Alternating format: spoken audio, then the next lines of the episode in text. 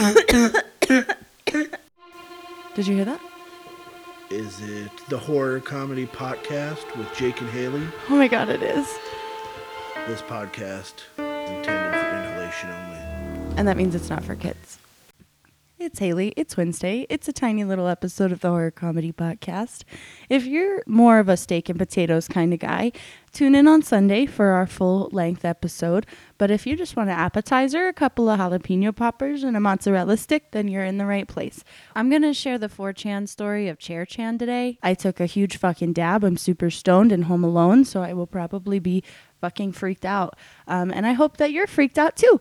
And I hope you send us your scary stories. Our email address is the horror comedy podcast at gmail.com.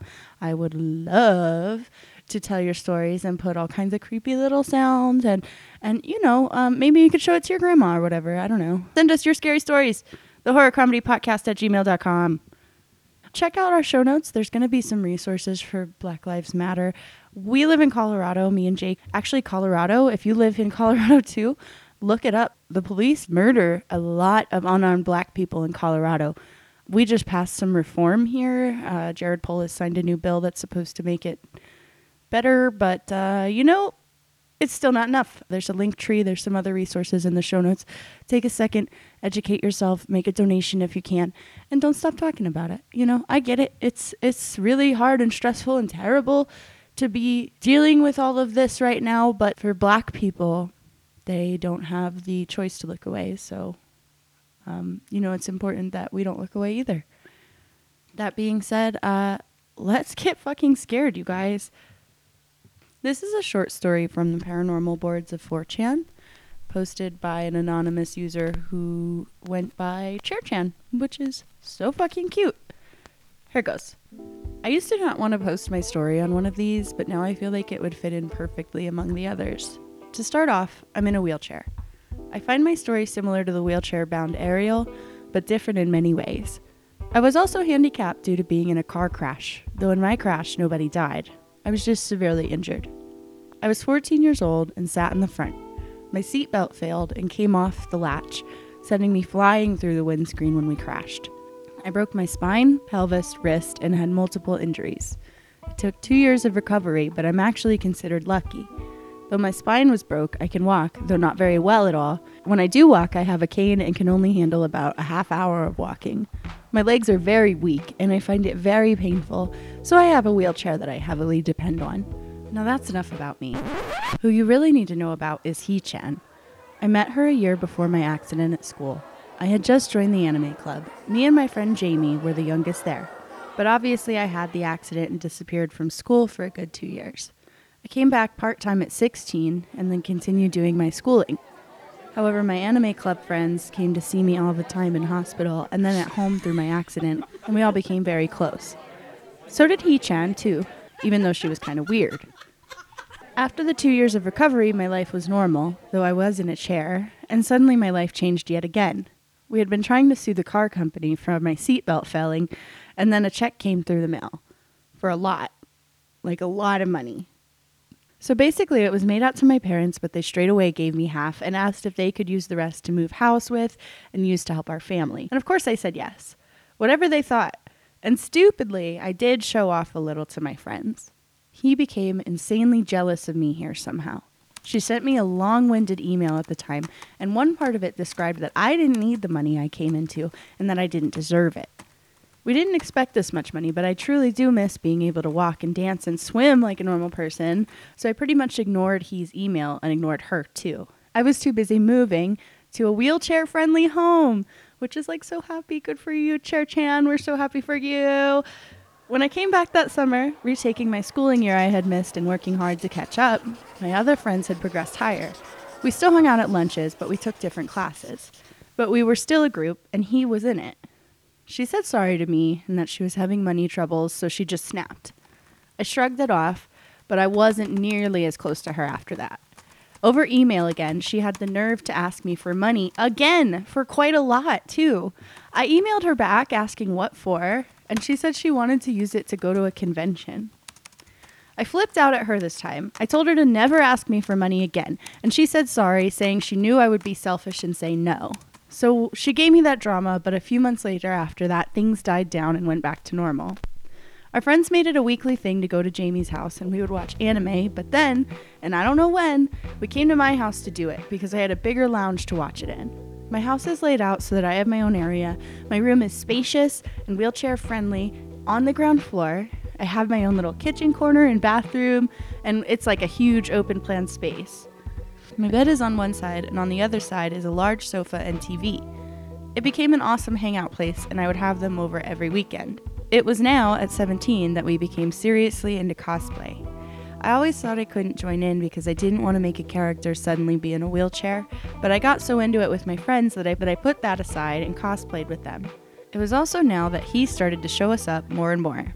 We cosplayed to begin with from Avatar, the anime cartoon, and she tried to be Toph, who I also wanted to be. We battled it out, but I gave up in the end as she posted the ordered outfit on DeviantArt without telling me that she'd order it, so I cosplayed somebody else. This was all in preparation to go to our first anime convention together. We had two weeks left until we were snagging a lift up there, staying in a hotel, and to be fair, it was our first time doing such a thing. We were all nervous but super excited. I thought it would be fun, but boy was I wrong. And to explain something else, he is super overweight. She smells bad, has terrible hair, and two weeks before she cut it super short and it made her face look so round and she looked terrible. Anyway, the drama went as follows. He told us that her dad could give us a lift, and she kept saying she'd asked and it was cleared and it was all good. We slept at my house and got ready. Her dad was late picking us up the next day. She also didn't tell him that I was disabled and in a wheelchair, though she swore to me that she had. Embarrassingly, I had to put my chair in front of my legs in the back seat as there was no room, and Jamie had to lift me into the car. At one point, she split her cosplay pants because she was too fat for them, but she continued to wear them, saying she could get away with it. And no, she really couldn't. She took from the minibar so much stuff that it ended up being $220, which somehow I had to pay for because nobody else's card was available. She never paid me back, and when I confronted her on that, she said I had enough money anyway and I should stop being so greedy and taking from the poor. Aside from her general drama, nothing serious happened. The horror story comes up at the next outing we had, which was a holiday together. We came back, and me and he didn't speak at all. We argued a lot that weekend. Our group talked to her about it over Facebook, asking why she was so rude to me all the time. And she said she's just playing the cripple card and being the victim, and she's rude to me. I was overlooking Jamie's shoulder, and I saw her say that. Somehow we remained friends with her, and she very forcibly apologized to me. A few months passed, and summer came, and we all had the idea to chip in and rent a lodge where we could have a week of geek or cosplaying and doing outdoor stuff that I could partake in too. And we would rent this house in the woods on part of this like family thing. I don't really know what to call it. It was like a holiday spot where you could rent a house and just spend family time there. We were getting excited about it when I realized he was involved and would also come. I expressed my worries to the group with her issues with me, but they spoke to her and assured me she would behave and things would be fine. By now, Jamie was backing me up and promised me she would stick up for me if anything happened. We all booked it, we chipped in, and we were all ready to go, and that's when some more drama happened. I was looking through my bag to double check things as we were packing Jamie's new car up, and I found that my bank card was gone. I had my suspicions and sneakily went through He's purse, and I found it. I took it back and didn't confront her about it at all, but she went through her things and she looked at me, and I just gave her a huge sarcastic smile, and I didn't say anything, so of course, neither did she. While we were driving, she also had a half argument with me about gay rights. I'm a gay activist, and she is against it. I'm not into women, but I like yaoi, which is like lady porn, but it's anime, and I support it. I also forgot to mention our hot friend Adam was the only guy that was there. I'd known him as long as I'd known Jamie, but I didn't know him as well as I knew Jamie. We were discussing yaoi and if gay people should be able to marry, and he supported me and said yes and shut Hee Chan down quick. He usually didn't hang out with us because he didn't get along with he, but I really wanted him to come this time, so he did when I asked. Me and him had like a slight thing going on, but it was unmentioned between us. So we drove there, got there to this beautiful place with a lake and a forest and a pretty little house. But Jamie, who we gave the money to book it, kept driving past there and surprised us and said she had put a little more into it and booked us a log cabin, which is all one level and would be more wheelchair friendly and nicer. He spoke up and said she didn't sign up for that, didn't want that, and wanted her money back. But she shut up when she saw the beautiful place. Apart from the ramp up there, which Adam had to carry me up, it was chair friendly and beautiful with five bedrooms. One loft bedroom upstairs that Adam had. It even had a jacuzzi on a forest view balcony. So we unpacked, cosplayed, and set up the PS3, starting for a fabulous week. But no. The first night, I was sleeping in a room facing the staircase to Adam's room, and I woke up and I saw he just standing there at the bottom of the staircase. She looked at me and walked away. The next day, I wasn't sure if I was dreaming or not, and the next night I had made sure to look and caught her. I saw her, and she was standing there facing my room, door open, but she saw me looking and she walked in and, you know, made up some excuse at it, like whatever AM in the morning. And I realized the other night she had been looking in my room, not at the staircase. So things were creepy at the beginning of the week, and it only got worse. She kept getting up in the middle of the night and pretending to sleepwalk into other rooms and stuff. Mm-hmm. But she doesn't mm-hmm. sleepwalk. And there was mm-hmm. obviously, like, she was clearly faking it. She was like moaning and saying like sleepy mutterings, and everyone was just so annoyed and just told her to please stop. On Thursday, we found a festival of some sort to go to, advertising as some Japanese culture thing a place in a fun field somewhere that had stalls up and stage of Japanese taiko drums, and he fucking freaked out and forced us to go there on Thursday evening. Bands were performing and playing well into the night. It was fun and beautiful with lanterns hung up in the dark, but the bathrooms were quite a way away, and I struggled to use my chair on the ground. It was all fucked up and uneven, so I had to walk to the bathrooms. Every time I did go, I brought a friend with me to help me walk with my cane, and also because it was creepy as fuck over there. The bathrooms only had one light, and it was far away from the rest of them and super empty. I had to go during the performance of some Japanese art and sound thing, and he was like, Oh, I'll take you. She was annoyed with me the whole week and being an asshole, but she took me, and she walked slightly ahead into the dark. I had a hunch to turn around and go back at that moment. I felt pain in my lower back when I strained myself to walk too much, and I was with somebody I had issues with in a dimly lit place of dodgy bathrooms. The bathrooms themselves were the type set up in a field oriented show, a makeshift room with about three stalls in, and dodgy stairs. The light inside had mostly broken apart, so if you shut the door, you couldn't see. So when Jamie took me to the bathroom, she stood outside with the door open so that I could see what I was doing inside. I had to go so much because I was on my period.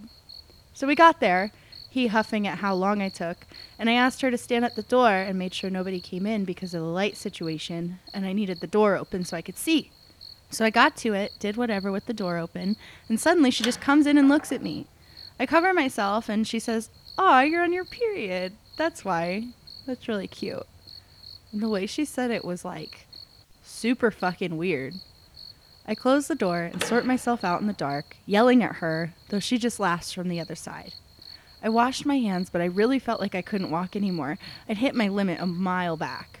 On the way out, I just stopped and sat on the steps of the bathroom and I said, I just, I just need a second. She took my cane for me and just sighed and called me a drama queen. And I reminded her, like, I'm fucking disabled, and we got into a little fight. This is when things escalated. She suddenly said, No one is around to hold me back this time, and in front of me broke my cane in half. She then hit me in the face with one half and threw the other half behind her. This was out of nowhere. I started the argument because she was being a dick, and I asked her why she had so much tension and hatred for me, and she just said more insulting things. And when I defended myself, she hit me. She broke my cane and she hit me with it. I gasped. I was shocked, like the force she'd hit me with split my lip. I started to cry and ask her why she would do that and what was wrong with her. She then said she had wanted to kill me since she met me, like actually make me dead and murder me. She went into detail and everything of how she wanted to choke me in my sleep all week this week.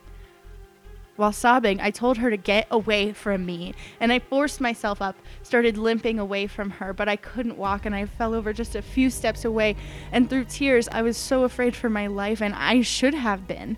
I know it was only a fight, but she said she wanted to kill me. I was afraid. She also then came to stand near me as I tried to drag myself away from her in the mud, and she just smirked and laughed at me and said I was pathetic. It was like suddenly she knew all of my flaws and pointed them all out, going into sick detail of my life that she obviously noticed, like my relationship with my sister that strained.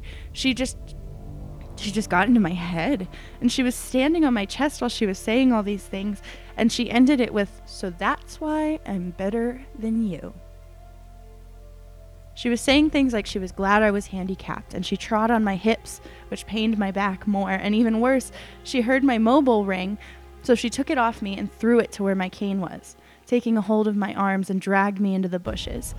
There was one long path of tire tracks to the bathrooms, and she dragged me off of it into complete darkness. I have never been more scared in my life. She said, I don't want to be the one to kill you, but I want you to die, so I'm going to leave you here to rot where no one will ever find you. And began explaining to me that I started a fight with her. I snapped my own cane and threw it at her, and I went off on my own into the woods. She dragged me far into the woods. I was covered in mud and I was hurt and I couldn't walk at all now that she'd stamped on me, too. I was sobbing and screaming for help, but we were so far away. Nobody could hear me. And then she left. She just left. She walked away using her phone as a light and left me there. I was there for at least a half an hour. Of course, my friends, especially Jamie, didn't believe her and they came looking for me, but it took them a while to find me in the pitch black. They almost called the police to come help, but I began screaming when I heard Jamie looking for me. I don't know how cold it was, but I'd lost a lot of strength from being on the wet mud, and it was damp. I'm pretty sure I was in a puddle or something because my hair was wet, but I couldn't speak up very much and I was starting to fall asleep. Later, somebody told me I was in the first stage of hypothermia. As I was half asleep, I suddenly felt something on me. I thought it was spiders or something, and they were in my hair and stuff. Um, but as I opened my eyes, I realized it was he. She was on top of me. She was covering my mouth. She didn't want them to find me, but she was faking to help look for me. Jamie was close behind, asking her if she'd seen anything. She called out no, but I began to struggle and make some noise. So then she moved to strangle me. I almost passed out because of that too, but Jamie actually found us and ripped her off of me. He went mental, tackled Jamie, trying to get back to me, and was just off her fucking head, out of control, violent. I was half out of it at this point, but I remember her screaming bitch at me, calling me whore and Satan. Somebody, Adam I found out later, held he back and dragged her out of the woods, restraining her, and Jamie carried me. I was unconscious at this point. Whether it was due to being so cold and weak or because I was strangled, I don't know, but Jamie thought I was dead, and so did he, who was smirking and happy with herself and laughing. From the details I'm told, Jamie laid me down on a friend's coat and tried to resuscitate me before realizing I was breathing, just had a low pulse and I was freezing. I was coming around by now, but I couldn't talk. I had my eyes open just looking at them all stood around me, and I remember my friend unbuttoned her shirt and pulled me against her chest while we waited for an ambulance, which took a while as we were in the middle of fucking nowhere. The next thing I directly remember was being in a hospital.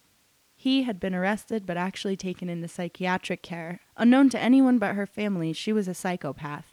She tortured small animals, set her room on fire, and had episodes of obsessing over beautiful girls and wanting to kill them. At first, it was pop stars like Britney Spears, and then it was girls at school, her family explained to mine. He was just really crazy, and though I wouldn't say I was beautiful, she took harassment way too far with me. I still don't know how she could think she'd get away with that, but she sort of did as she was mentally unwell and she just got taken in, not arrested. I was fine in the end. I spent a night in the hospital getting over the shock and warming up, but I have a huge phobia of several things now. You know, like the dark, being alone, creepy crawlies, which had been all over me, and uh, psychopaths, of course.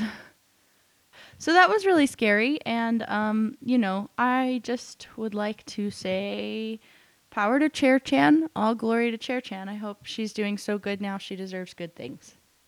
That's it for this week's Tiny Baby episode, you guys. Thank you so much for tuning in. I love you, little babies. I'm so happy you're here. If you want to hear me read your scary stories, please go ahead and send us an email or, you know, a DM. Or we did have a Facebook, but it got banned already. I don't really, I don't really know. But, uh, maybe one day we'll have a Facebook again and you could send it to us there. Send us your scary stories, ghost stories, cryptids, uh, chicken feet, lizard, harassy, scary man, uh, murder house, all of that. We want to hear about it. And Black Lives Matter. And don't forget to drink water. And we'll see you Sunday for a full episode. Goodbye. This week we use sound from Sound Bible as always. We also use sounds from Free Sound. We used the song Lost My Pieces by Deoxys Beats, found on freestockmusic.com. We used some songs from Fesliyan Studios, and uh, we used your ears to hear it all. So thank you for tuning in, and we'll see you guys on Sunday.